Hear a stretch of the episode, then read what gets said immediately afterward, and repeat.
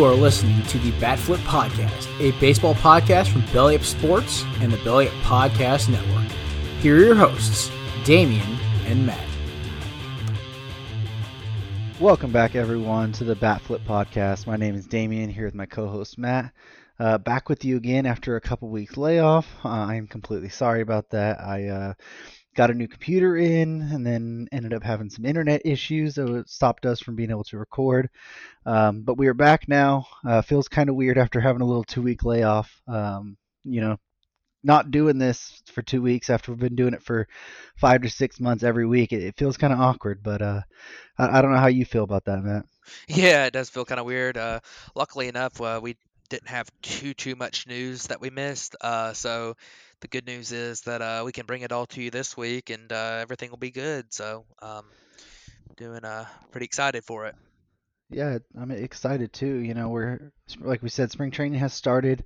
Um, we got our last couple major free agents um, have signed. Um, you know, we also started the injury bug during spring training, um, and then going to bring you the, the, kind of the good and the bad of who's looked good and who's looked bad. Um, you know, spring training you really can't read too much into it, but what are we a, a week and a half, two weeks in now? It's uh, it's you know, you can look in a little bit and see, hey, this guy's maybe struggling, this guy's looking good.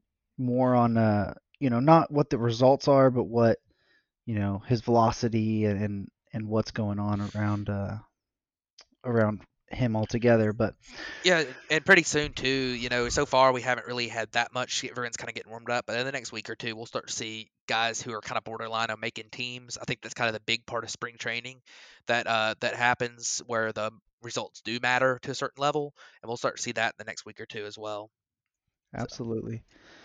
Uh, well, let's jump into the the last signings that we've had, um, and let's go ahead and start with uh, Jackie Bradley Jr., former Boston Red Sox center fielder, uh, signed a deal with the Milwaukee Brewers for two years, 24 million. That has an opt out after this first season. Yeah, um, Jackie Bradley Jr. is a really good defensive player. Um, he's had some a couple years where he was good with the bat as well, but uh, the defense is really what drives his value. Uh, two-year, twenty-four million dollar deal. Um, he does have an opt-out after that first year, so uh, it could be a one-year deal. I think the opt-out was thirteen million dollars if he if he walked away. So it could be a one-year, nine million dollar deal if he has a big year. Um, his career only a two thirty-nine hitter, but a three twenty-one on base, uh, good walk rate. Uh, 412 slugging percentage. He's run a pretty low batting average on balls in play for a lot of his career, but this past year that number went up some, and he actually had a 120 WRC plus this past year. Had, was really good at the plate, um, and put up one of his what would have been one of his better seasons if it was a 162 game season. Uh, 2016 though, by far his best season, put up over five wins above replacement. Was truly a, a super a star caliber player that year. Um, if the bat does well, this guy is uh, could be an all star. And if the bat's pretty average, he's still a useful player because he plays a really nice center field. But works out great for Milwaukee because you know Lorenzo Cain isn't quite what he once was, and uh, maybe you could throw him over in left field or something uh, to help maybe mitigate you know some of the issues that might be there at this point. You know he doesn't quite have the range he had. His arm's not quite as good, even though he does still have really good range. Um, you know that would be a nice uh, a nice thing to do and uh, Jackie Bradley Jr. of course being the defensive player he is, is uh, spectacular. So. Yeah, it could be a really big upgrade in that center field spot, like you were saying, with uh, with Cain not being quite what he was. Um, it's interesting because they did have Avisail Garcia already, so maybe he splits some time with Cain in, in left field, or it's going to be interesting to see how that plays out because I don't see Jackie Bradley Jr. being a platoon bat for them at all. So um, but we'll go ahead and move on to our next signing that we had, um, and that's Jake Odorizzi, um, former Tampa Bay Rays and Milwaukee, or not Milwaukee, sorry, we just got talked about the Brewers, uh, former Minnesota Twin, uh, signed a two-year, $23.5 million deal with a player option for 2023 with the Houston Astros. Yeah, um, Jake Odorizzi's a good player too, good pitcher. Uh, he's got a career 3.92 ERA. The uh, the FIP and xFIP, uh, you know, his peripheral is just a little bit higher than that, but um, you know, pretty solid mid rotation starter. Um, 2019, he was really good. Uh, had a 3.36 fielding independent pitching and a 3.51 ERA. Put up over four wins above replacement. Was was legitimately a you know an all star caliber pitcher in uh, in 2019 and uh, 2020 only pitched I think like 12 or 13 innings. Uh, I think he dealt with a little bit of uh, injury bug in 2020, but with it being a short season, I put wouldn't put too much stock into it. And uh, you know the Astros getting him if they get him at his 2019 form for two years, 23 million dollars. That's a pretty dang good, uh, pretty dang good decision. Of course, you know it's pretty low risk being you know just a two year deal if, if they don't get that for him. If they get just the mid rotation guy, he's the you know it's probably market value. So um, I like this deal for the Astros and for Odorizzi. I mean, you you know he's getting paid a pretty good bit of money, and that's nice, over ten million a year after a kind of injury season, and then with this being the COVID year, teams aren't paying quite as much for the most part as they were. Um, you know, this is a you know pretty nice deal for both sides. I like it. Yeah, I think it's a nice fallback for Odorizzi. Um, you know, he probably should have got more money last offseason, uh, but then the Twins franchise, or not franchise tag, sorry, NFL, man, that's been crazy. But they gave him the qualifying offer, um, and that really hurt his market. So he decided just to take that, and that's obviously before we even knew what this coronavirus p- pandemic was going to be like. And then he comes back and has this injury shortened season. So it really hurt his value here. Um, you know, and it's a good deal for the Astros, which we're going to talk about in a little bit. Um, they've already suffered a couple pitching injuries in this spring training already, and they're already missing Justin Verlander for this entire year due to Tommy John surgery. Um, so to sign, you know, you could say a, a middle of the rotation uh, pitcher to a to a nice deal like this, you know, not it's not too bad, ten to twelve million dollars a year for a guy like Jake Odorizzi. That's a very team friendly deal as well. Um, some he can go in there and eat some innings for them. So yeah, and, like I say with Odorizzi, it's a guy who you're not too worried about the risk on this. You know, with there being only a two year deal. It's it's not that big of a deal. And sometimes also with, with, the still, you see guys battle themselves, and a lot of times it pays off. You know, you saw it with uh, Marcell Ozuna and Josh Donaldson in the last couple years. Those deals, one year deals, paid off big time. You've seen it on a few qualifying offers for, from players the last few years, taking that qualifying offer and run with it.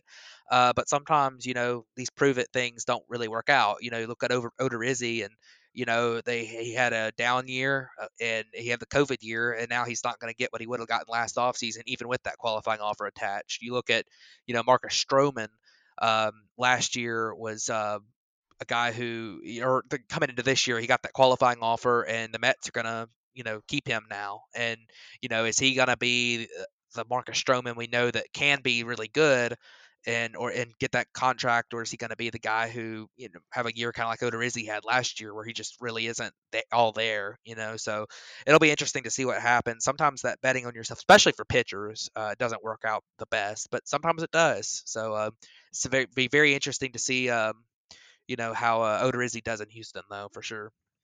Yeah, it really is. Um, so we'll go ahead and jump on to our next one. It was a it was a smaller smaller one of the deals. Um, it was actually an extension. Um, that's Hunter Dozier uh, signed a four-year, $25 million extension with a fifth-year option uh, with the Kansas City Royals. I think that option you said is uh, is a $10 million deal. I believe it was. So.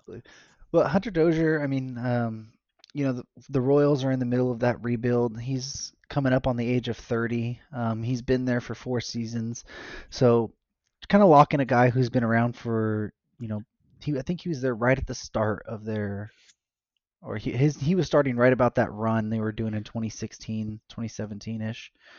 Um, he's not a he's not a great major league player. He's a solid, you know, his career is 253 average, 323 on base, a career 104 WRC plus.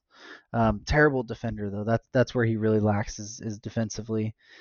Um, I don't think he's going to be the third baseman right now. I think they might have him be the DH. I know they let go of Maikel Franco, but you know, overall, it, it's a solid deal for for Dozier and for the Royals, locking a guy who's been there for a while with you, and then Dozier gets his financial security. Yeah, I agree with you 100% on Hunter Dozier. He, he's a, he's a pretty decent big leaguer. I, I, think I would probably prefer if he was on my team have him as a bench bat. Uh, but you know, 2019 he hit 26 homers, 279, 348, 522 uh, put up three wins above replacement. I mean, you know, he's had a good season in his career, and that was only in 139 games. So, you know, you kind of throw out last year with it being the COVID year, even though he was okay last year. I mean, he had a 104 WRC plus, only played in 44 games. Um, he's a guy who, you know, you can probably throw him out there at third, and his defense isn't good, but it's not just completely atrocious. You know, it's uh, below average, but you know he might move to first, and you could probably see some success there. Uh, DH, obviously, with him being in the American League, um, I think he's. I think it's a perfectly fine move for the Royals to extend him, and it's pretty low cost. It's only a what six million dollars a year for a guy who you know has the potential to probably put up you know pretty good major league regular numbers, two to three wins above replacement uh, for the next three or four years. I, I mean, I think that's a perfectly fine deal for him. So.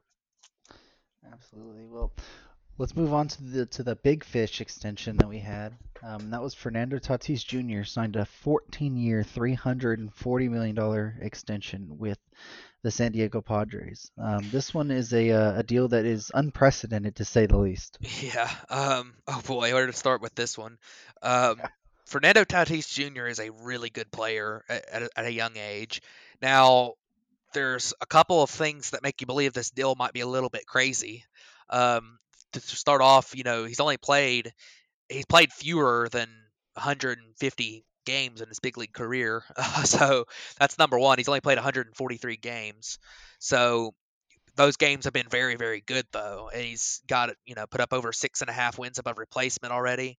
Uh, you know, 150 WRC plus. In 2020, he just got better. His strikeout rate dropped by six percent. His walk rate went up. Um, he he, he hit for lots of power, 17 home runs in 59 games, and this guy he's and he's at shortstop. I mean, he's, he's a phenomenal talent, super exciting young player. 96 mile per hour average exit velocity last year is insane.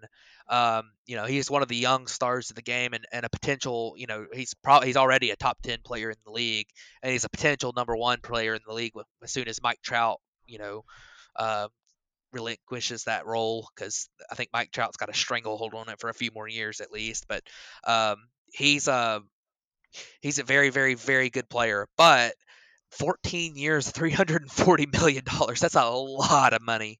And if you compare it to some of the deals, and I, I, jotted down some of the the similar types of deals that we've had over the past, you know, 10, 15 years for young players. This is guys with less than two years of service time, which Tatis technically has two years of service time, I believe, almost. Um, it's it's less than two years because he didn't get called up day one last year, but.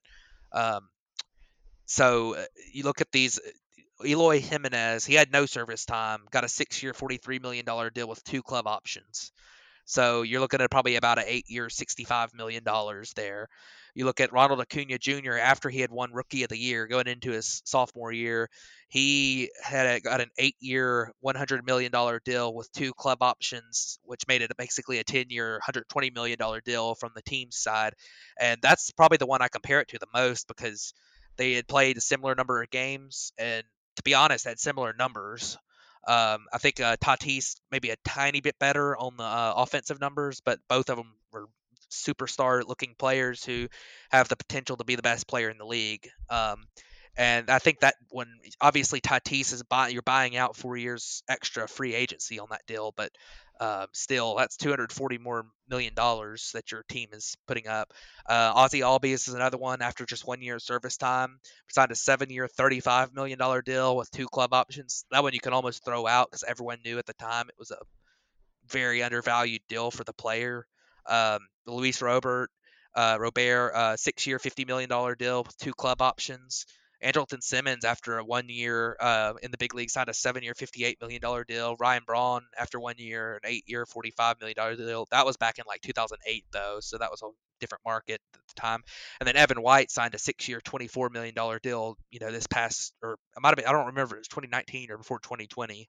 Uh, but that also include has three club options that make it up to 55 million. So those are all deals that were signed at similar times to Tatis. We've never seen anything like Tatis deal at, at this at this low amount of service time. So it'll be interesting that the Padres have made their you know ha- have made their choice. They're gonna the Tatis, they're you know he's their guy for the next 14 years, whether he like it or not. And um, you know that's very even for a guy like Tatis, that's very risky because I think he's got a chance to be the best player in baseball, but um, that's that's that's that's a long time. And for a guy who's only 20, 22 years old, there are a lot of different things that could uh, there's a lot of different things that could change um, in the in those 14 years. So it'll be very interesting to see how this deal plays out, and I think you're going to see a lot of future deals um, and future extensions depend on how this deal looks here three or four years from now. Yeah, and uh, you know, as a Dodger fan, I absolutely hate this deal because means I got to face Tatis for basically for the rest of his career. But as a baseball fan, I mean, this is an amazing deal. You you know, you get the young players, like we said, so unprecedented. Young players have never got paid like this before. Um, and we're all for the players getting their money. Like, just give all the money to the players. Like, they deserve way more than they get compared to what the owners and uh, and the league makes. But what what's fascinating is the amount of money that the Padres have spent on that infield. I mean, you just look at the left side of that infield, and you got Manny Machado, three hundred million dollars, and now Tatis, three hundred forty million dollars. So that's a that's one expensive left side of the infield for sure.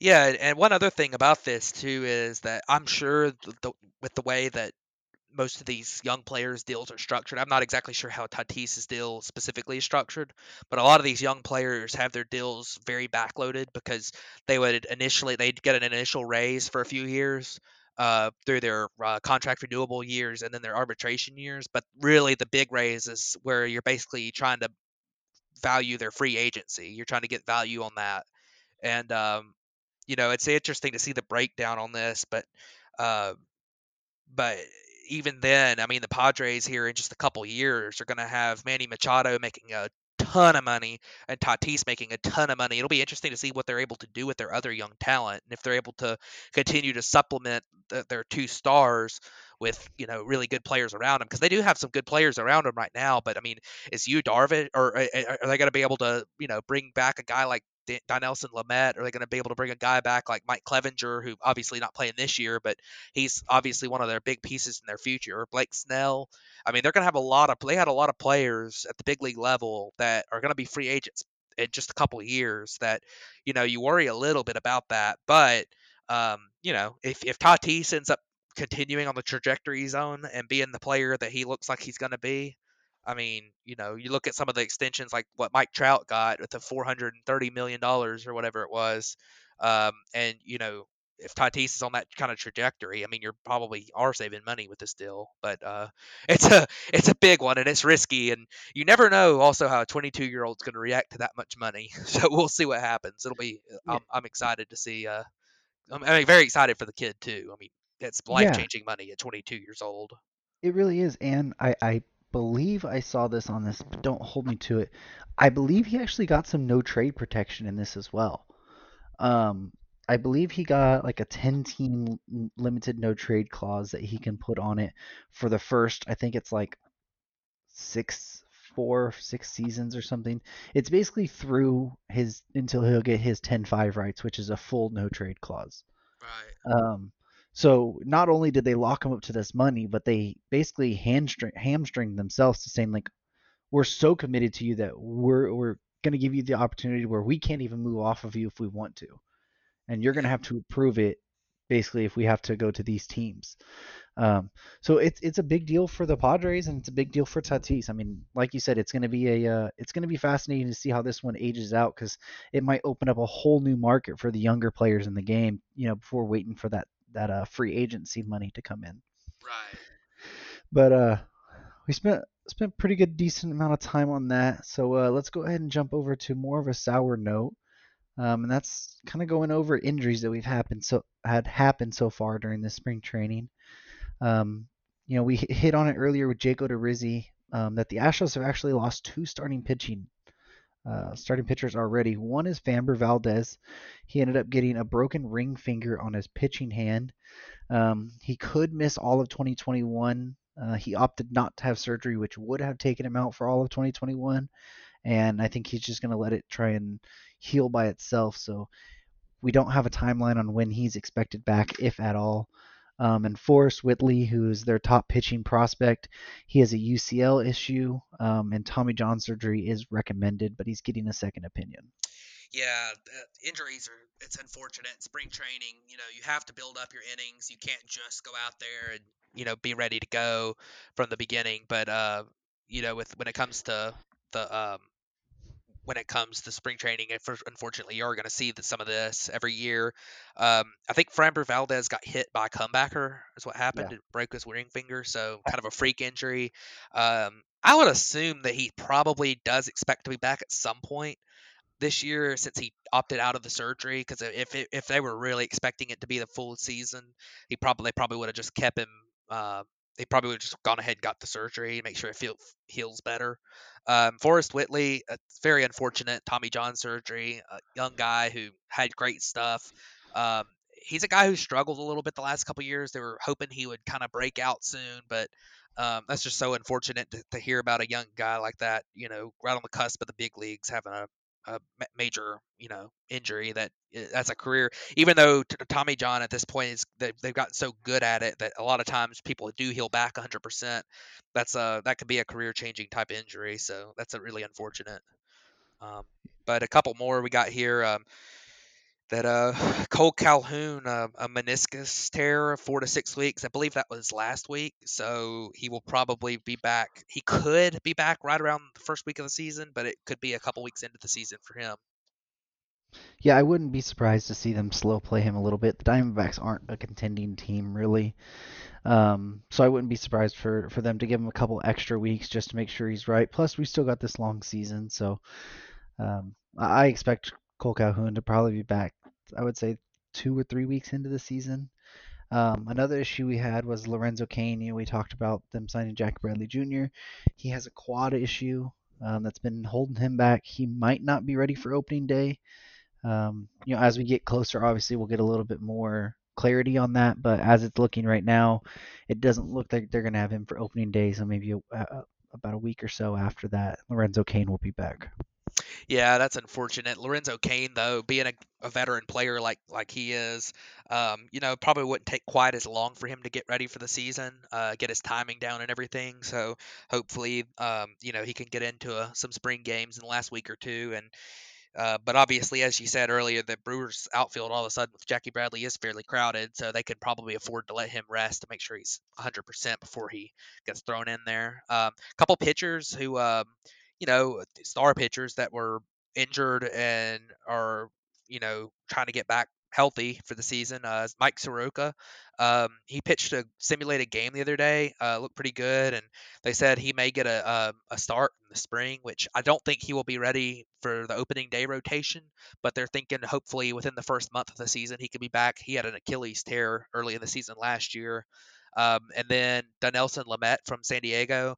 Uh, apparently, he pitched a, a, pretty good simulated game. Um, he did. He only threw 20 to 25 pitches. So obviously, you know, with the elbow injury, he's still a little ways away throwing that that amount. But uh, he was touching 98 through several sliders, which I think was the pitch that was kind of bothering him, eh, his elbow. Um, they said he looked really good, and they're hopeful that you know he could be back fairly early in the season. So uh, that's a couple good news on the injury front there. But uh, some of these injuries hurt pretty bad. I mean, it, you look at Framber Valdez. Uh, that that injury hurts the Astros big time because he looked really good last year. And then, um, you know, I think the NL Central is going to come down to the wire this year. And uh, you know, I think the Brewers, and in fact, I might even I haven't made my picks yet, but we'll do that in the next couple weeks. But I think the uh, the Brewers are a team that could very well win the NL Central and losing a guy like Lorenzo Cain if, if he's not ready for opening day.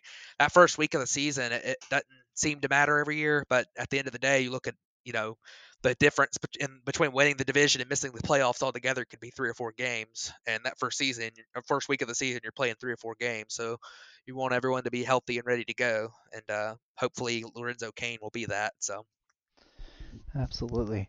Um, well, what we wanted to do is just kind of show you guys or let you guys know about some of the guys who's been good in spring training so far and who's been bad in spring training so far. Um, and one guy I know, David, has uh, our buddy in our group chat has been asking me if we're going to talk about how good Joc Pederson has been for the Chicago Cubs because of you know me hating that he go, went over there from the Los Angeles Dodgers, and he's a Cubs fan. Um, so David, here it is. Joc Pederson has been fantastic so far in spring training. Out of 14 at bats, he's had six hits, three home runs, um, a double, seven RBIs, uh, three walks, only four strikeouts. That comes up to a 429 batting average, a 529 on base, and an OPS of 1.672. Yeah, he leads current qualified uh, hitters in OPS so far in, the spring. So, uh, good start for Joc. It seems like he's he he always has gone on, as you know better than anybody. He has gone on a lot of hot streaks where he looks crazy good and cold streaks where he doesn't look so good. But it's always good to see a guy like him have his timing down at the start of the season. Um, another guy that uh, has been pretty good so far has been Gary Sanchez. Uh, he's a guy that I've been really, really hard on. Um, the catcher for the Yankees. But uh, so far, he's been pretty good in the spring. Uh, 364 uh, average. He's hit three home runs, couple home runs on this first game. So he's a guy who seems to have come out ready to go here this spring. Uh, you know, very very good start for him. Yeah, another guy who's been really good is uh, Joey Gallo. Um, I'm trying to look up his stats. I they went missing on me for a I've, second, but I know you got them. Yeah, I've got them. Uh, the important ones at least. Uh, he's he's hit 429 so far and uh, five home runs. so that's pretty crazy. I think he's only had like 18 or so plate appearances. But uh, the most important thing for Joey Gallo um, in that we've seen so far is his strikeout rate is only 20%. This guy who has run a 35% strikeout rate in the big leagues, you know, which is very, very difficult to be able to sustain any kind of success with that kind of strikeout rate.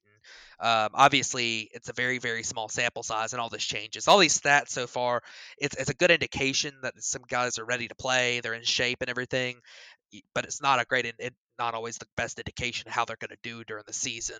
But uh, that's a good sign, at least for the for the Rangers, if Joey Gallo's cutting his strikeout rate, still hitting for power. So um, very very good deal for him. Uh, but also uh, we're going to look at some pitchers here too. How about Madison Bumgarner? Yeah, Madison Bumgarner is really good. He uh, he's pitched two innings and struck out all Everybody. six batters that he's faced, pretty much. Yeah, uh, I, I think he gave up one like, one hit maybe, or and then maybe. he struck out this other six. like, yeah, I think it was four of the six or five of the six came on his slider, which is one of the pitches that he's been very, known for for throughout his career. But that um, last year it seemed like a lot of people were laying off the slider and just punishing the fastball.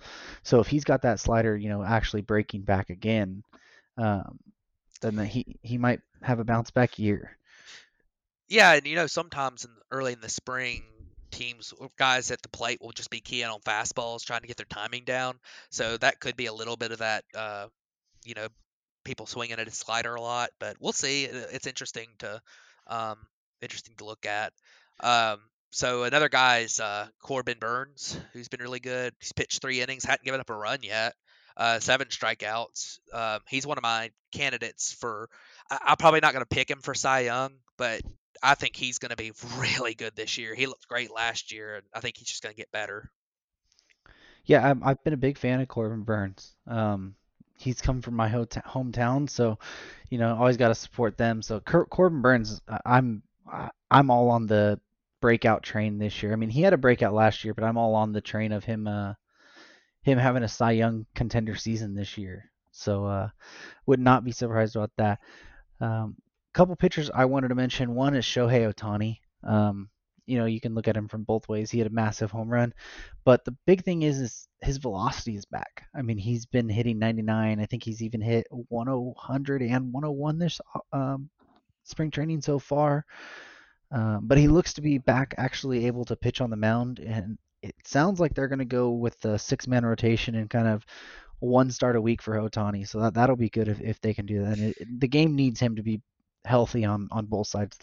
Yeah, that's massive news because the Angels are one of my teams that I think are sleepers this year. I think they underperformed some last year compared to their talent, but if they've got some. If they could ever muster up some pitching, they would be very, very, very good. And uh, with with their lineup, the the stars that they have, it's hard to acquire the the star power that they have uh, offensively with uh, Rendon and Trout. I mean, that's two top ten players in the league. Um, and then if you can you know, get Ohtani out there pitching like an ace, which he's got ace stuff. That's that's that's fantastic news, and he's also a fun player for the game. You know, with the way he's a two-way player, I think that's really cool. So. Absolutely. And the last pitcher, yes, it's a little bit of homerism. Sue me, guys. Uh, Trevor Bauer's looked fantastic so far. I mean, last year Cy Young, um, but he's come in, and in five innings. He struck out five people. He's only walked one. Um, and the big thing about him is that he's touched 98, and he's never had never had that velocity before. I mean, I think last year he said he topped out at 96. Um, and he's never hit 98 in his career and doing it this early in spring training um, that could be a, a, massive thing for him as well but don't want to spend too much time on that um, but we'll go ahead and, and kind of move over to the people who have not been so good so far in spring training. Um, and one of those being matt carpenter uh, from the st louis cardinals. He is 0 for 13 with seven strikeouts so far. Yeah um, you know, sometimes when you look at the spring, a lot of times it doesn't matter, and but sometimes also you look at trends too. And when a guy is trending the way Matt Carpenter has trended the last few years, and you see him start off the spring 0 for 13 with seven strikeouts, and that's really not a good sign. Uh, obviously, it is the first week of the spring, and you expect him to be he's obviously a better player than over 13 7 strikeouts too but uh you know some kind of career renaissance type thing it's hard to it, it puts a little bit of doubt in your mind on that one um so but i mean you never know uh like i say early in the spring uh, another guy who's really struggled and of course I don't think anybody should be very worried at all about this one. But Ronald Acuna Jr. is just one for 14. Um, it was actually his very first at bat of the spring. He hit a double, and ever since then he's been 0 for 13. Um, you know, he struck out five times or something. And I'm not, I wouldn't be super worried about Ronald Acuna Jr. not playing well. I mean, it's early in the spring. You know, he's just getting his timing, that kind of thing. And he's a guy who's obviously not trended in this direction. So, um, I wouldn't be too worried about him if if the season starts and if he doesn't pick it up the rest of the spring and then you get two or three weeks into the spring and uh, into the season and he's still doing this, then you might start to worry a little bit. But I wouldn't be too worried about him. So uh, there's a couple more guys you got, Damien. Yeah, another one I got is um, Jorge Soler. Um, in 18 at bats so far, he struck out five times. Um, only a 167 average. You know, in in 2018 and 2019, Jorge Soler looked like he was on the edge of a breakout, especially in 2019 when he hit 48 homers. Um, you know, both those years he had a 265 uh, batting average, 354 on base, put up a 123 WRC plus and a 130 WRC plus those years. Um, and then last year he dropped to a 228 and a 326 um, batting average and on base. Still had a uh, 108 WRC plus, but it, it, just wasn't what we were expecting from Jorge Soler. We thought he was on the edge of that breakout, and then you know through the shortened season he struggled, and then into spring training he's struggling a little bit. So you know, is this the real Jorge Soler that we're actually seeing now, or, or can he turn this around and you know and get back to that 2018 2019 form? Yeah, for sure. And uh, one other guy we had, and it, you know, hopefully he turns it around because I think everyone's pulling for him after the this off season he had. But Tommy Pham started off over 11, and uh, we all hope that he's able to uh, pull it together. But he's also a, a, guy who maybe not to the same level as Acuna, but he's a guy who is not has not trended in this direction. And you know, he was a good player last year, so uh, we expect him to start to turn it around and chalk it up to just early season uh, early spring training number. So yeah, and if you guys don't know the Tommy Pham story, I we had heard about it, but we didn't know how bad it was. Um, and I actually heard about it on Saturday while the Dodgers were playing the Padres on during spring training. Tommy Pham ended up getting ended up getting stabbed in the off season outside of a club, but the wound was a 12 inch by 5 inch gash that took over 200 stitches to to uh, to sew up.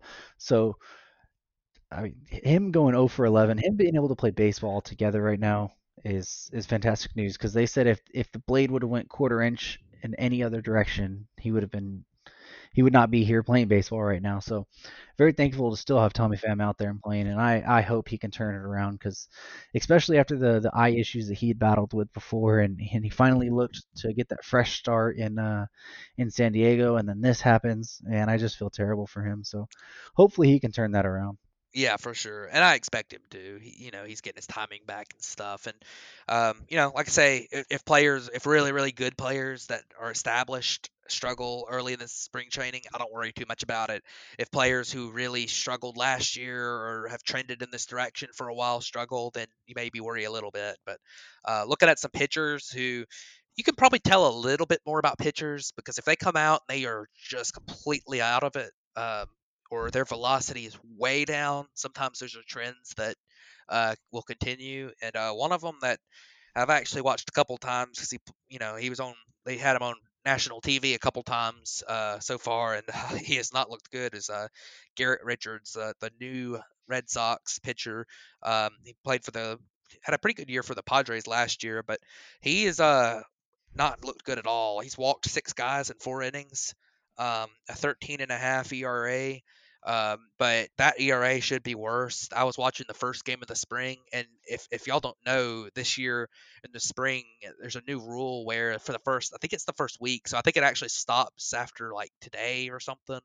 Uh, first week of games, they're allowed to cut innings short and just say, you know, that way that the pitcher can work in the number of pitches that they want to while having a normal type amount of rest type thing so that it you know that'll at least feel kind of like a normal first inning second inning third inning so they can start building up their pitch count innings. And uh, richards had walked four guys in a row and they called the inning with no outs in one of his outings. So um, but he has not looked good at all in either one. And um, you know that's unfortunate for the uh, for the Red Sox because they signed him and he was going to be counted on to be a part of that rotation this year and um, hopefully he's able to pick it up a little bit because that's been a struggle.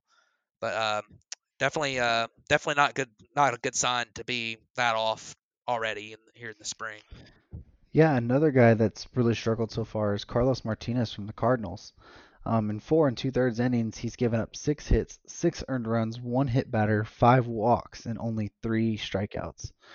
Um, you know, he's a guy who has battled between being a starter and being a reliever, and they don't really know which way to go. Um, and I think they kind of committed to him being more of a starter again this year.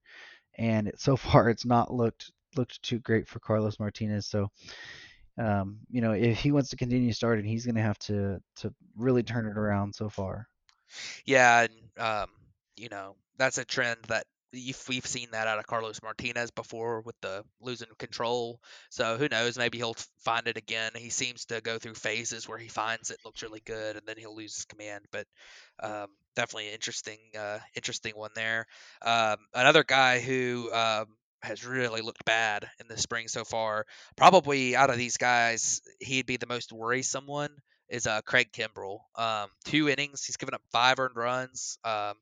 But the biggest thing for Kimbrel is that his velocity has dropped. He's topping out at 94, and with Craig Kimbrel at, the, at this stage in his career, with the command and control he has, um, he cannot be throwing 94. Uh, you know, he'll just get clobbered. He has to be a guy who's throwing 98, 99, 100 with his current control because uh, he's, you know, if he can't find the strike zone or, or even locate within the zone, um, he's got to get walks and homers are going to kill him. So he's going to have to find it. And, and obviously, early spring, he's only pitched in two games, two innings pitched.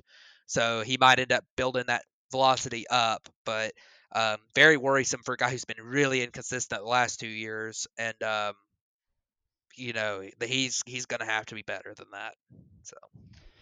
Yeah, it. You know, I expect him to build that up, but you know, can you build up three miles per hour? That's going to be a, yeah. an interesting thing. I mean, he's he's battled the mechanical issues as well um, the past couple years, so it's going to be interesting to see what what Kimbrel can do because the Cubs are going to really need him to be the old Craig Kimbrel and yeah. not not this version of him. Um, you know, another Cardinals guy I wanted to hit on is Kwang Hyun Kim. Uh, in three innings so far, he's given up 10 hits, seven earned runs, three walks, and only four strikeouts. Um, they started him as a as a closer last year, came into the rotation, and his ERA looked good, but as you said, his peripherals were, were really bad, and then that seems to be carrying over into into the, spring training so far that he has not looked good at all. Yeah, and um, you know, with the Cardinals, they don't, they're not going to have Dakota Hudson this year. Uh, most likely due to injury, so um, you lose um, you know two other guys who are likely going to be starters for you to to perform it. So they, they're going to need these guys to turn it around, or that team's not going to be good. Jack Flaherty's had a rough start too. I didn't mention him in this, but he's only pitched because he's only pitched one inning, but it was not a good inning. He gave up three runs in his one inning, and then uh, they're really their best. They're good. Their only real bright spot pitching so far in the spring has been Adam Wainwright, who's actually looked pretty good. But um, you know, the Cardinals are going to have to figure something out they they can't have Jack Flaherty pitching like he did last year. They're going to have to have the second half of 2019 Jack Flaherty, and they're going to have to have Kim and Martinez both pitch better than this um, for them to be successful this year. Um, and then, uh, you know, one other guy that you know I wanted to touch on, and it's sad for me to say it, it, it pains me because I really like this guy, and I think everyone does. Uh, but veteran pitcher, eh, not the biggest deal in the world for the landscape of MLB this year, but we were hoping everyone, I think, in the back of their mind was hoping he'd kind of make a comeback and have a career renaissance, and that's Felix Hernandez. And um, really, really, really rough uh, to hear that you know his he has not looked good. I, I, don't know what his stats are this spring so far. I don't think he's pitched, but maybe one or two innings. But um, he was topping out at 84 to 85 miles per hour velocity, and you know this is a guy who you know last spring was throwing 89 to 91 still. So that's a pretty big velocity drop, and you worry about his ability to. Um, he had pitched in the big leagues in two years, and you worry about his ability to to pull that up. And even if he does, how effective will he be? So um, that's something that kind of stinks to to hear that he's not really looking that great. But you know, like I say, early early spring, we've got three more weeks of spring training. Then we got the start of the season a week after that. You know, all these things could change. You're talking about stuff like two innings, three innings, five innings, or 10 to 15 at bats. Every one of these players is going to have a stretch this year where they go 0 for 13 or 1 for 14 or 3 for 18. There's going to be a one every one of these guys is going to have an outing where they pitch 3 innings and give up 7 runs. I mean, it's just going to happen. So, uh, it just happens that it was the first spring training outing for some of them. Yeah, it just happened to fall on the, you know, in the date where we're getting ready to, you know, have a podcast that we have to fill some uh, some airtime with. So, so sorry for to these guys. Um, you know, I, I ended up pulling up Felix Hernandez's stats um, as you were talking right there, and he's only pitched two innings so far this year. Um, I think he's given up two runs, uh, two strikeouts, two walks. So he's very much in the in the category of, as Vin Scully would say, deuces wild with all those twos. But uh, you know, like you said, everybody's going to be rooting for King Felix. Um, he's not quite the King Felix that we all remember, but especially after last year, you know, it, he got out of Seattle and then he, he went to Atlanta spring training and he was battling for that job and he looks really good. And I think I think he was going to get that that fifth starter job pretty much. And then this whole COVID pandemic happened and the shutdown, and he decided to opt out. And then he ends up, you know, having to sign with the Baltimore Orioles and then this is the first version of Felix we're starting to see. So hopefully he can he can turn that up because, like you said, he's a fan favorite, and I I don't think anybody's going to be rooting against Felix Hernandez at all. Yeah, I'd love to see him be able to turn it around and have a good season, but I just don't see it right now. With you know, if he'd come out and you, people were talking about how good he looked and how he was looked like he did the spring last year and stuff, yeah. then I would be pretty excited about it and you know, I'd be hopeful. But I mean, I just don't know. So well, like uh, we were talking we'll with, like we were talking with Kimbrel, you know, can Kimbrel gain three to four miles per hour? Felix needs to gain six or seven to yeah. be back to what he was. So, or at least what he was last year. Um, so it'll be interesting to see. We'll keep you guys updated on on these things as they're going on. This probably be a at least a weekly segment for us right now. But um, I mean, I don't think we have anything else to hit on unless you got something else you wanna you wanna say. Yeah, r- real quick, I was gonna mention. Um, there has been a lot of talk this spring about the ball being changed. Oh, yeah. um, and I saw something earlier today where uh, one of the pitchers, I forgot who it was. Uh, you might you might remember who it was, but they were talking about how they felt like their curveball. It might have been Blake Snell actually. They felt like their curveball was was spinning a lot better because the seams felt they just felt better on their on their hand on their fingers, and uh, that uh, they definitely didn't think the ball was carrying as far. So we we look like we might be back to the the type of ball that we had, you know, pre 2017, uh, which I think is a good thing. Honestly, I I know everyone loves to see the home run ball, and I love to see the home run ball. But sometimes home runs become less special when it's every single guy gets up there and is hitting 30 home runs in a season. So um, I love the special moments and when the home run really is a big deal and stuff. And I think sometimes, uh, you know, in some of the way the game's played, we lose some of the excitement from balls in play, base running and stuff too. Um, not that I'm a fan of you know guys going up there and bunting and stuff, but just some of the stuff like you know you, you lose some value from guys like you know like Dee Gordon or something that are, were entertaining to watch back six, five, six, seven years ago. And then you know sometimes it, it takes that power that that gap away. You, you get a guy like Giancarlo Stanton who's probably got some of the most raw power we've ever seen uh, in the game, and you know his home run ability is about the same as a guy like you know DJ LeMahieu or something that you know he's doesn't have much raw power at all, but he's on a short porch and there's a juiced ball. So Giancarlo's hitting his home runs 480 feet, whereas LeMahieu's hitting his 350 feet, but they count the same. So I think you I think it's a I think it's a good thing. I think it highlights the really special home run hitters more, and the guys who can really hit the snot out of the ball and um, I think it helps with some of the the problems in the game of uh, you know the pitcher's been real scared to throw strikes lately because of the home run ball and the ability to you know I think cut down on some of those walks, cut down on some of those strikeouts. It might help with that. Um, so um, you know because pitchers might be a little less scared of the home run ball. I think this is a good change. Um, I think it's been needed. I, I think some of the way that things were moving was getting a little too too out of hand. Some like some games were turning into a home run derby, and you know if I wanted to watch a home run derby, I'd watch the home run derby. So I want to watch baseball and have yeah. a little bit of everything. So no, I mean as you're talking about that, it it, it brings up a good point because I uh I've been watching a lot of the spring training games um, this year, and and I can see a visible difference of sometimes I'm like, oh, that ball is crushed, like that ball is gone, and then it's not even to the warning track. Um, you know, and a little bit plays with wind and stuff, but you can there's a visible difference so far this year that you can see that some guys that you can see the the hits that they make and you're like, "Oh, that that's going to carry so far." And it's still in the field of play. Uh, and I believe I was watching, I think it was the Cubs game um, today, and the, the Cubs broadcasters were talking about that exact same thing. That the players, they've talked to a lot of the batters around the clubhouse and stuff, that you know, it seems like the the art of hitting is going to come back a little bit more because they said every guy was coming up and they were just going for home runs because why would you go for anything else when it was so easy to hit them now? Um, and they said that people are sometimes these people are struggling with their approach already in spring training, just the little bit of a difference with that ball that they can tell through batting practice or in these game situations that the ball's not carrying. So they're they're trying to make adjustments to not as much launch angle and more of the line drive back approach. So like you said, it's going to be a fascinating thing that, that if the game can, how quickly is the game going to turn back or, or will it turn all the way back to how it was in, in 2016, 2017? Um, you know, and not so much of the strikeout or home run and more of the art of hitting all together. You know, some putting hits together, putting an in, inning together with with a single or a double and a single.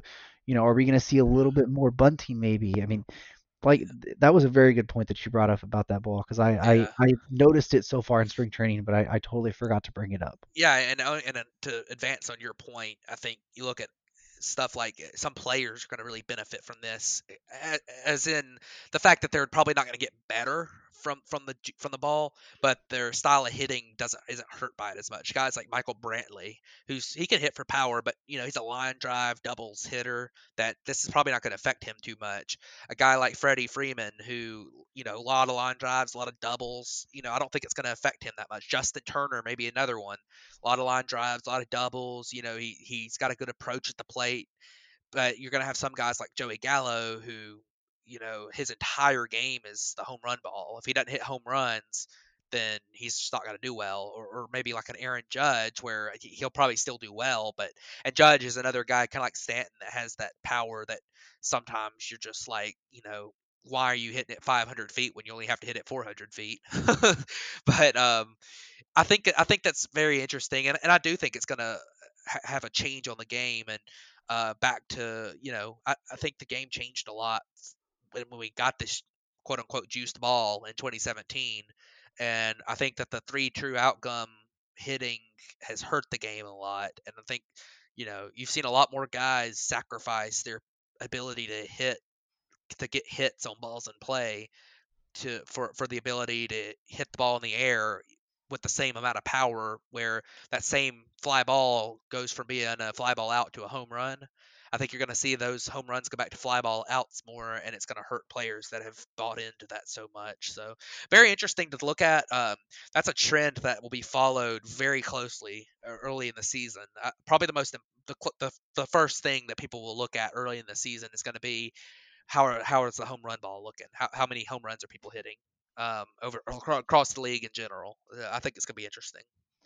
It really is, and it's going to be one that that will be fascinating for us to watch, you know, and, and bring to you guys about that. So that, that was a very good point, very good point that you brought up there because I it's been a noticeable difference so far in spring training, um, as far as I'm concerned, being able to watch so many games. So. You got anything else you wanna you wanna hit on? I think that's pretty much it. Uh, next couple weeks, you know, we're gonna have uh, some um, you know, uh, the most important thing is going to be guys who are looking like they're going to make teams, guys who are looking like they're not going to make teams. I don't think we have any more notable free agents out there. I think Shane Greene might be the most notable one. Um, uh, him or Maikel Franco. Maikel Franco, yeah, a couple guys who you know Shane Greene's not he's a, he's a middle reliever. Maikel Franco, a guy who you know kind of a middling uh, bench bat type guy, maybe a starter. You know if he has a good year. So uh, not too much of that left, but um, I think you're definitely going to see some. Uh, definitely going to see some some news come out of you know guys potentially making the team, guys getting hot, guys figuring things out. You know, a lot of stuff like relievers, who which relievers have looked have made changes, adjustments, that kind of thing. Um, and then of course injury news, who's going to be ready for the season, that kind of thing. But uh, I think uh, you know, starting with next week, we might might be able to start making some predictions on the season. I'm excited for that. So uh, it's the most wonderful time of the year here, opening day. So uh, yeah, opening day is right around the corner. I'm excited. Corner. So in fact, I think mm-hmm. it's what is it, April 8th? Is that opening April day? April 1st. April 1st. Okay. April Fool's Day. And, I thought uh, it was. I thought it was later than that. Maybe last year it was a little. It was, it was slated to be a little bit later. Um, yeah. No. The reason I know is because they were talking about uh um, the Rockies, the Dodgers are facing the Rockies, and the Rockies got approval for 21,000 fans, and they were like on April 1st, and people are like, "You're going to show up to the ballpark, and they're going to say April Fools, you can't get in." Yes. Uh, so, um, yeah, but it, it, right at the beginning of April, so we're a little under a month away from opening day. So, like you said, those position battles, they're gonna, you know, we said spring training just started, but but those battles are are hot and heavy in competition already. So, um, gonna be fascinating to see that, and and you know finally get some meaningful baseball games. It's, you know the the first couple weeks it's more about just getting a feel, but you're gonna you're gonna see the the starters play a little bit longer, the you know a little bit longer into these games, get three at bats, maybe four at bats, play nine innings, um, get their feet under them because a lot of these games have been six to seven inning games. They haven't even been a full nine, so it's going to be interesting. yes, be interesting and, for sure. And on your point about the opening day crowds too. It sounds like most teams are going to have, if not all, are going to have some fans in the stands, and uh, some teams are having up to 50%. So uh, I saw the Orioles 50% today, which is like 25,000.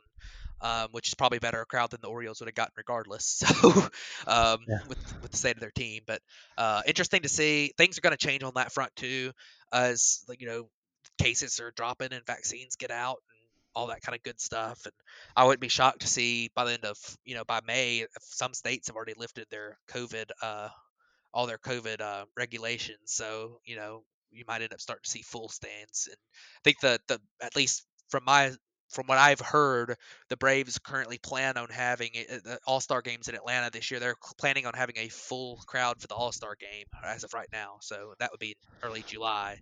So uh, very interesting, very exciting.